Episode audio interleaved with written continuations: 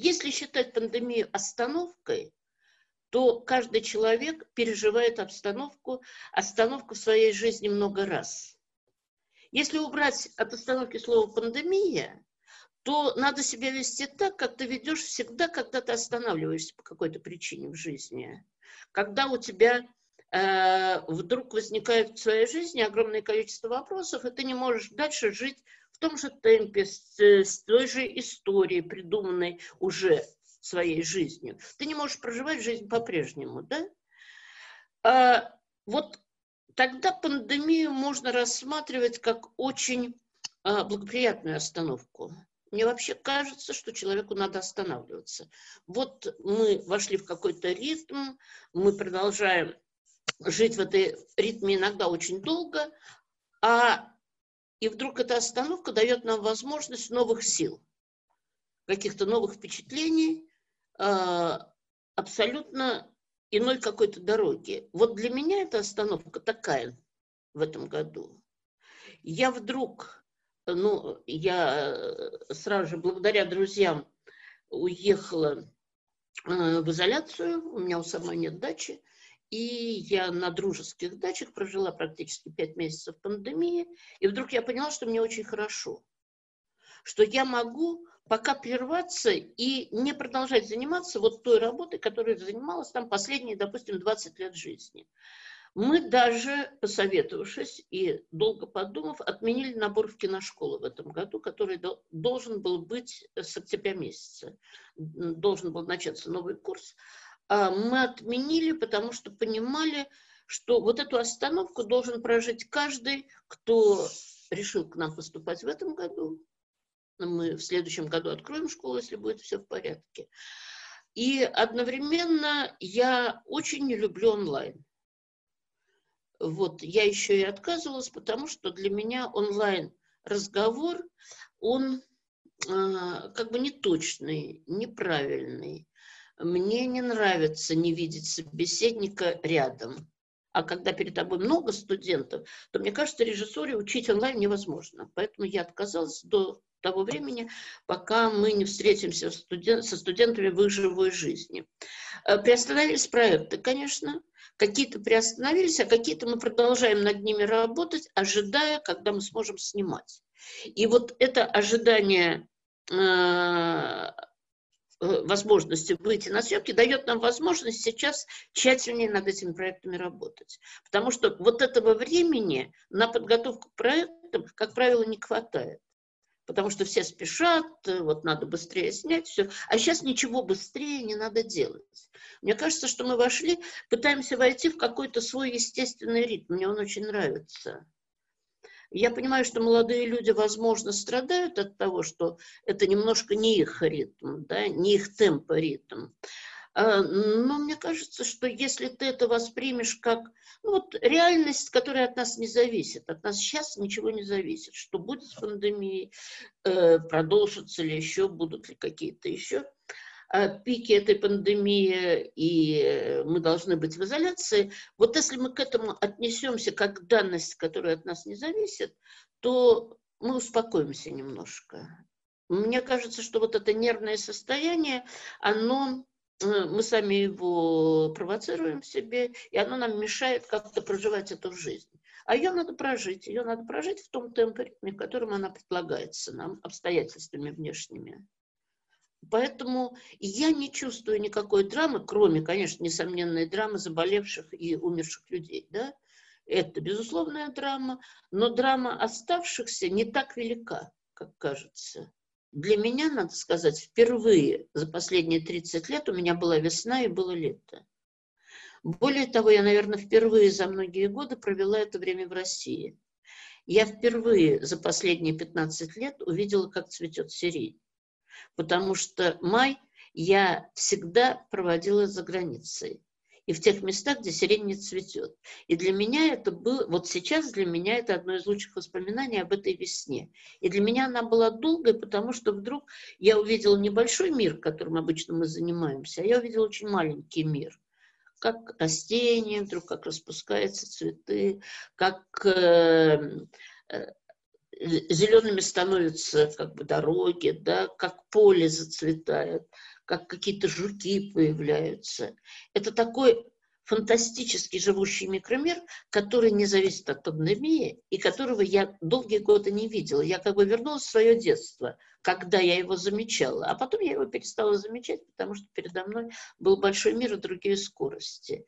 И вот сейчас вот это лето, эта весна для меня самые длинные лето и весна, которые только были. Поэтому мне кажется, вот все зависит от того, как мы себя ведем и как мы воспринимаем любые сложности в своей жизни. Чтобы не сделать их трагедией, надо перевести их в какое-то, ну вот, полезное ощущение себя. Не в смысле, что мы там скульптуру должны делать или написать картину, как Леонардо да Винчи, а просто почувствовать свое тело, свои ощущения, запахи и так далее. И тогда лето продлится, и тогда оно не будет таким коротким, как у многих. Нельзя жить только в деятельности внешней. На самом деле это качество, которое приведет нас э, к какой-то уже остановке, которая не будет зависеть от пандемии.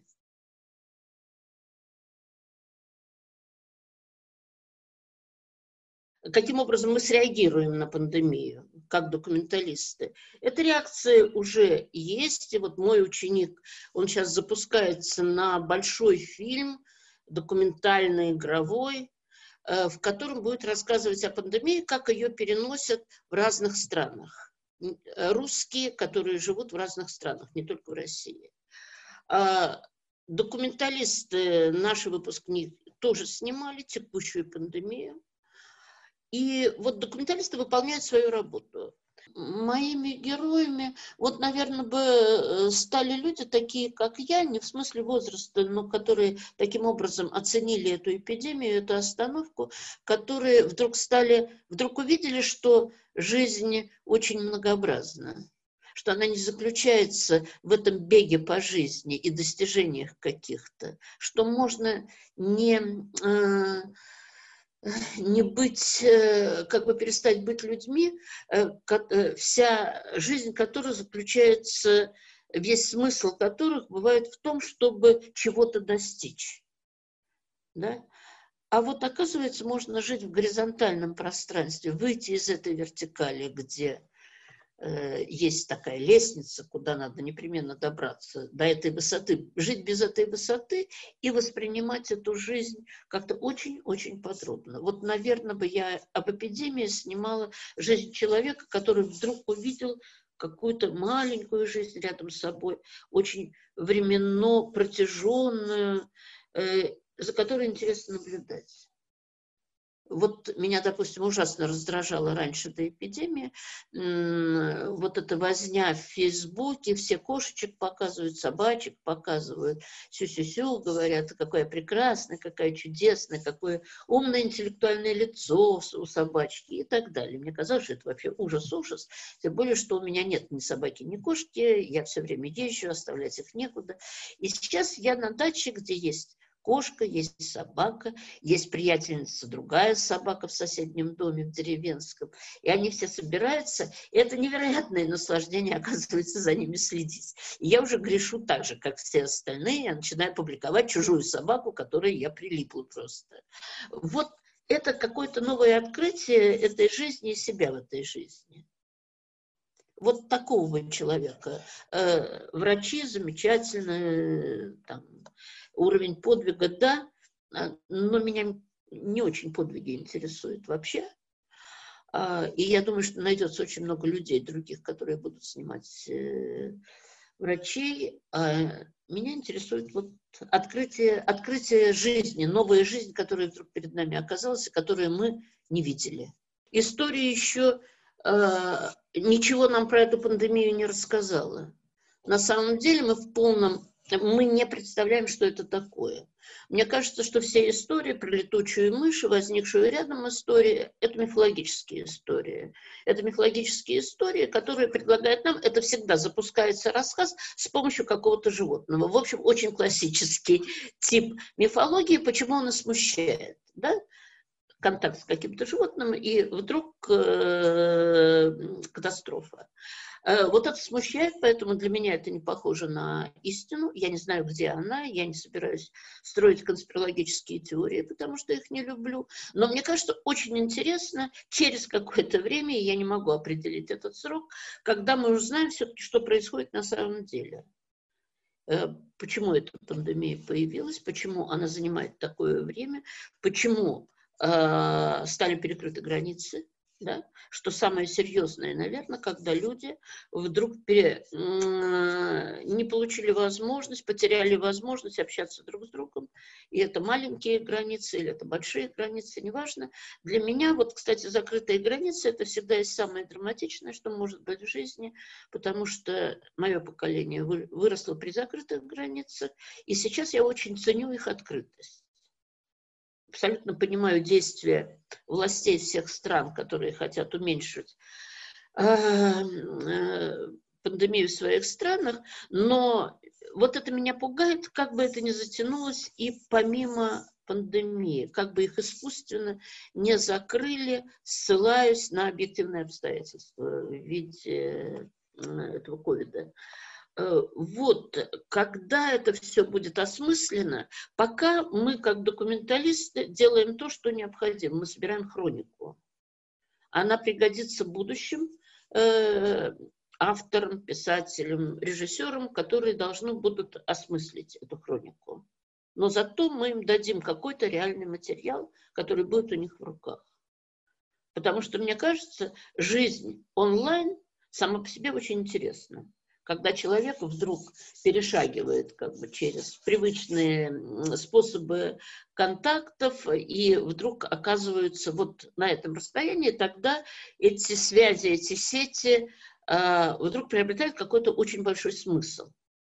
Вот раньше они, мы не оценивали их великий смысл, а вот сейчас мы оцениваем, потому что только так мы можем часто общаться друг с другом и с любимыми людьми, и с нужными нам для общения людьми. Ну, вот только так. То есть вдруг интернет приобрел силу невероятную, которая, может быть, раньше или мы не оценивали, или ее не было. А сейчас без него мы ничего не можем. Представить, что сейчас мы все выключимся, да, и никто другого не будет видеть, и э, все средства связи будут отрублены, вот это, наверное, будет тяжело.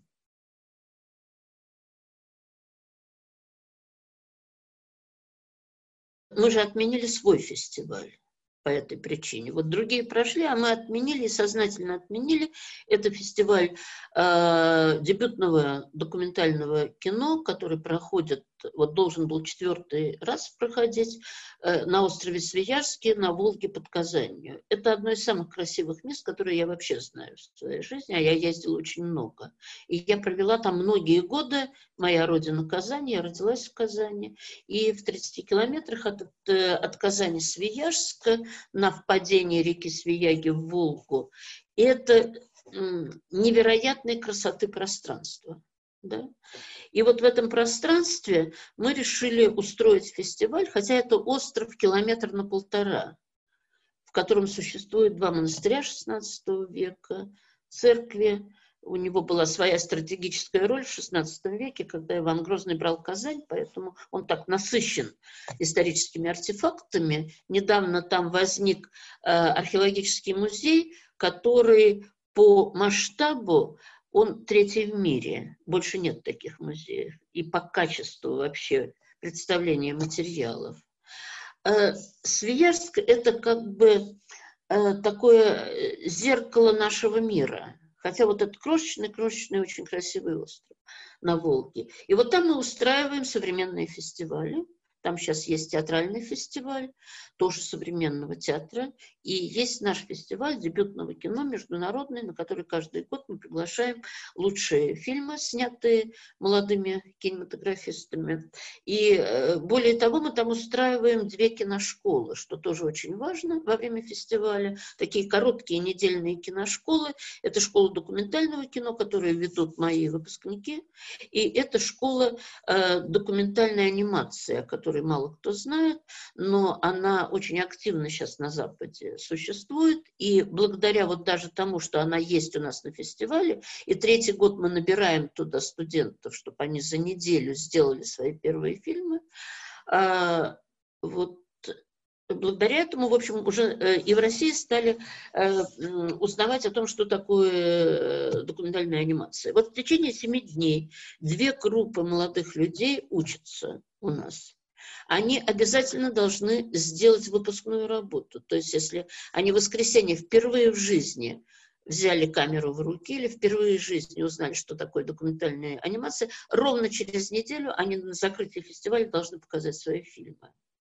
И эти фильмы оказались настолько интересны, что документальная анимация сейчас постоянно, которая сделана в Свияжске на Руднике, фестиваль Рудник называется, э, документальная анимация включается в большие фестивали отдельным разделом, и в том числе этих ребят, которые, опять повторяю, впервые занимаются ею. Вот всего 7 дней.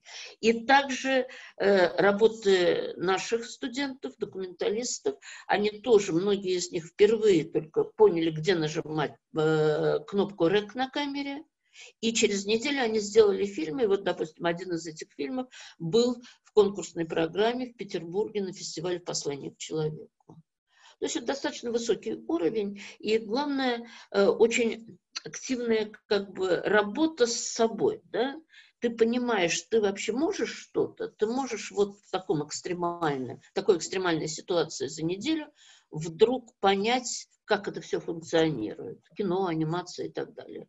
Вот это все, плюс фантастические лекции, потому что у нас лекторы члены жюри все одновременно и дают мастер-классы, и в том числе члены жюри, которые приезжают из-за границы. И, наверное, таких лекций не слышали очень многие в Москве, потому что они все у нас в Свияжске. Мне кажется, что сегодня это не самый крупный, это маленький фестиваль, там негде размещать людей в Свияжске, но это один из интенсивных и интересных фестивалей, потому что мы я считаю, что мы не только кино показываем, но мы еще и учим, и мы еще находимся в таком месте, в котором хочется учиться, интересно учиться. Вот э, мы ведь немножко обделены в России тем, что наши все образовательные учреждения, университеты, какие-то школы очень часто находятся в некрасивых местах и некрасивых зданиях, куда не хочется идти. А я помню, я приехал, ну, э, кроме английских университетов и части американских, в которых хочется просто жить на территории, да, а вот в Кембридже я какое-то время тоже преподавала, и я поняла, что я хочу здесь учиться, я снова хочу учиться, хочу жить в этом месте. Но не только в Кембридже, я была в Севилье на фестивале просто, и пришла в местный университет, а это была раньше фабрика, в которой э, как бы действовала Кармен, героиня Мариме, повести «Маленькая Мариме», и будущие да, оперы, и всего чего угодно, фильмов. А, это было так прекрасно, эти студенты, лежащие с учебниками под апельсиновыми деревьями, что, вы понимаете, место имеет значение. Нельзя, вот, нельзя строить университеты, институты в тех местах, куда не хочется идти. Вот так и фестиваль. Вот наш фестиваль он работает в том месте, в котором надо быть. И это часть документального кино, часть твоей жизни. Э, практически все, кто у нас приезжает на фестиваль, считают, что это лучший фестиваль в мире, несмотря на то, что они были на больших, на крупных европейских фестивалях совершенно с огромной программой, с новым фильмом. Но здесь вот это окружение, это природа, это общение, это вода вокруг, это Волга вокруг а, она имеет такое же ровно значение, как наши школы и как фильмы, которые показывают. Поэтому мы не ушли в онлайн. Мы решили просто отменить фестиваль и перенести его на следующий год. Вот смысл в том, что вообще все имеет значение в вашей жизни. И не только смысл в том, чтобы посмотреть какие-то новые фильмы или получить какую-то новую информацию. Это лишь часть жизни, в том числе и фестивальной.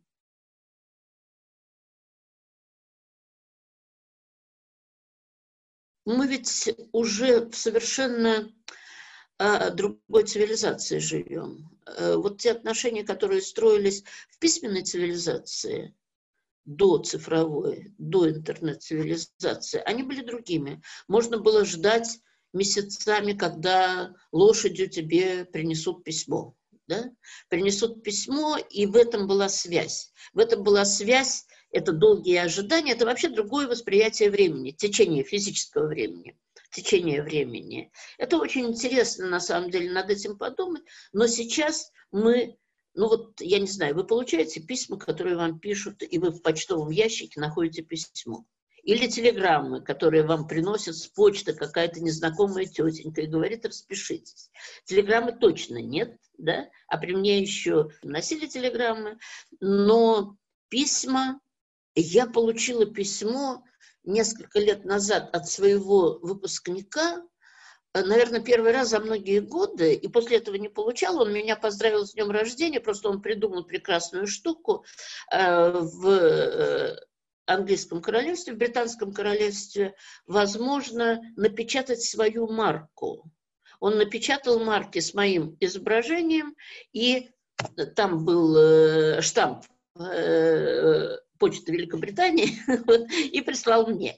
Э, это был такой жест, да? это было не обязательно, но это было дико приятно, я сейчас их. Эти письма, ничего важного там было не написано, но было важно, что он вот воспользовался да, такой э, возможностью э, прислать мне письмо официальное с моим с моей фотографией, а не с фотографией, не с изображением королевы Великобритании, как обычно.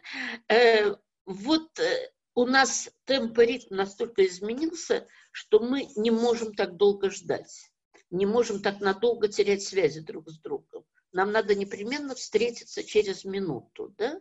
И мы имеем на это возможность. Раньше, я вот сейчас даже не помню, как мы встречались, потому что не было, э, интернета не было, но у многих не было и телефонов. Вот. У меня в доме телефон появился, когда мне было уже 30 лет. Просто телефон появился. Поэтому, да, поэтому я сейчас не, это не э, маленький телефон, а стационарный телефон. Э, я помню, что мы стояли в очереди 17 лет для того, чтобы подключили стационарный телефон. И Э, ну, мы встречались каким-то образом, мы как-то договаривались, да, и можно было назначить встречу, допустим, на 15.00 где-то. И уже не помню, как это происходило. Да? Но все-таки. То есть э, абсолютно изменились какие-то некие навыки и привычки и протяжение времени. Физическое время стало другим.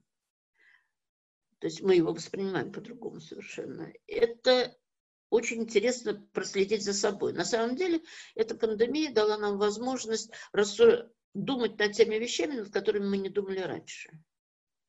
Это тоже очень здорово. Вообще, мне кажется, что вот уныние и депрессия, которая вызвала пандемию у многих людей, зависит исключительно от нас, от нашего настроя. Если мы перестроим себя и поймем, каким образом использовать это время для себя, просто для себя, для того, чтобы изменить какие-то свои привычки, чем-то заняться, а может и не заниматься. Честно говоря, полежать на диване пять месяцев – это удовольствие для нас, которое мы себе не позволяли. Да?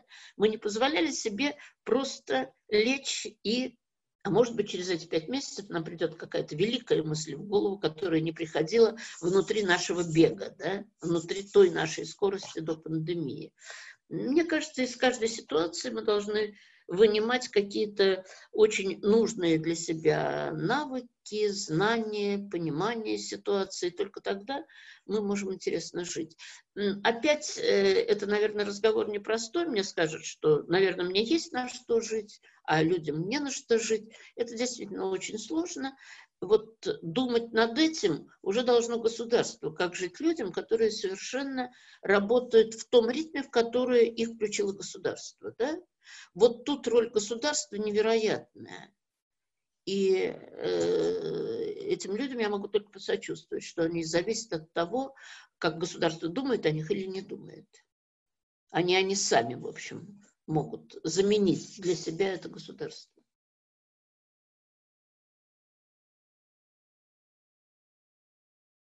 Кризисы бывают же разные. Допустим, я э, собираю, мне почему-то очень интересно, что происходит с рабочим классом, да, всегда.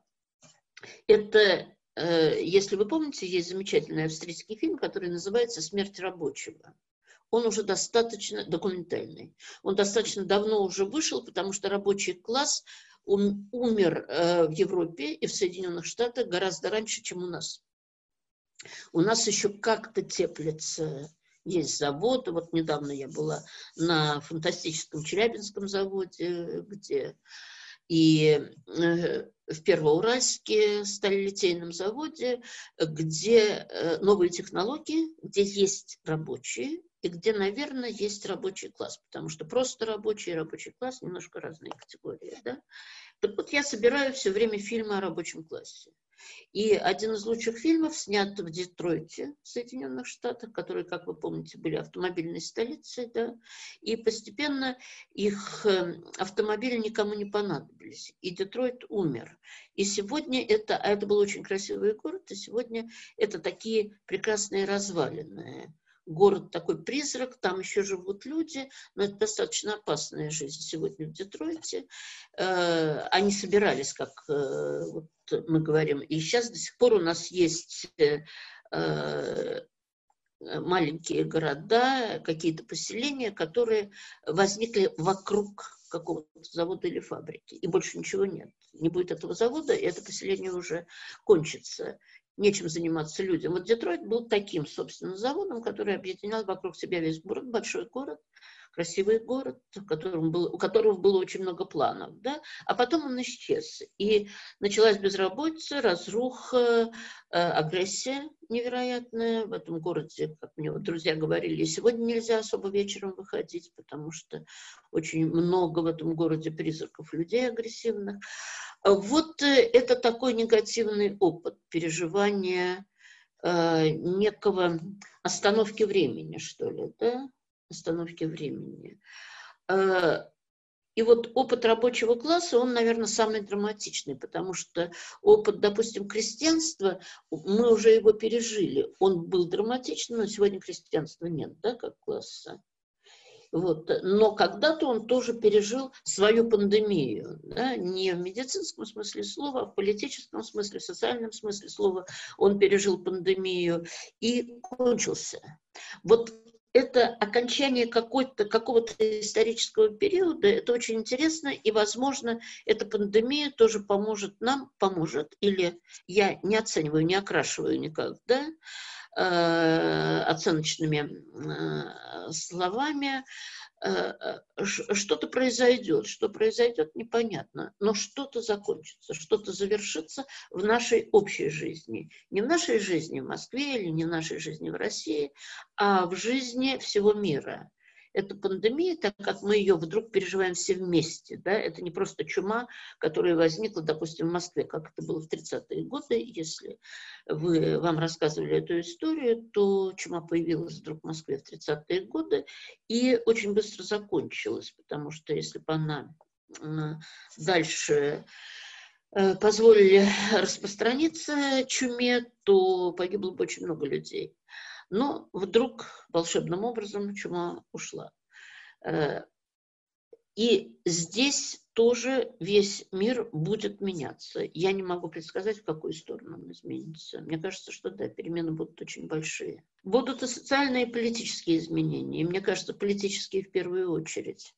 Потому что, во-первых, э, это, этот ковид, э, в общем, показал, насколько беспомощны политики в этой пандемии, насколько беспомощно государство, как правило, беспомощно, что это ведь то, к чему государство вроде бы должно готовиться. Это именно функции государства.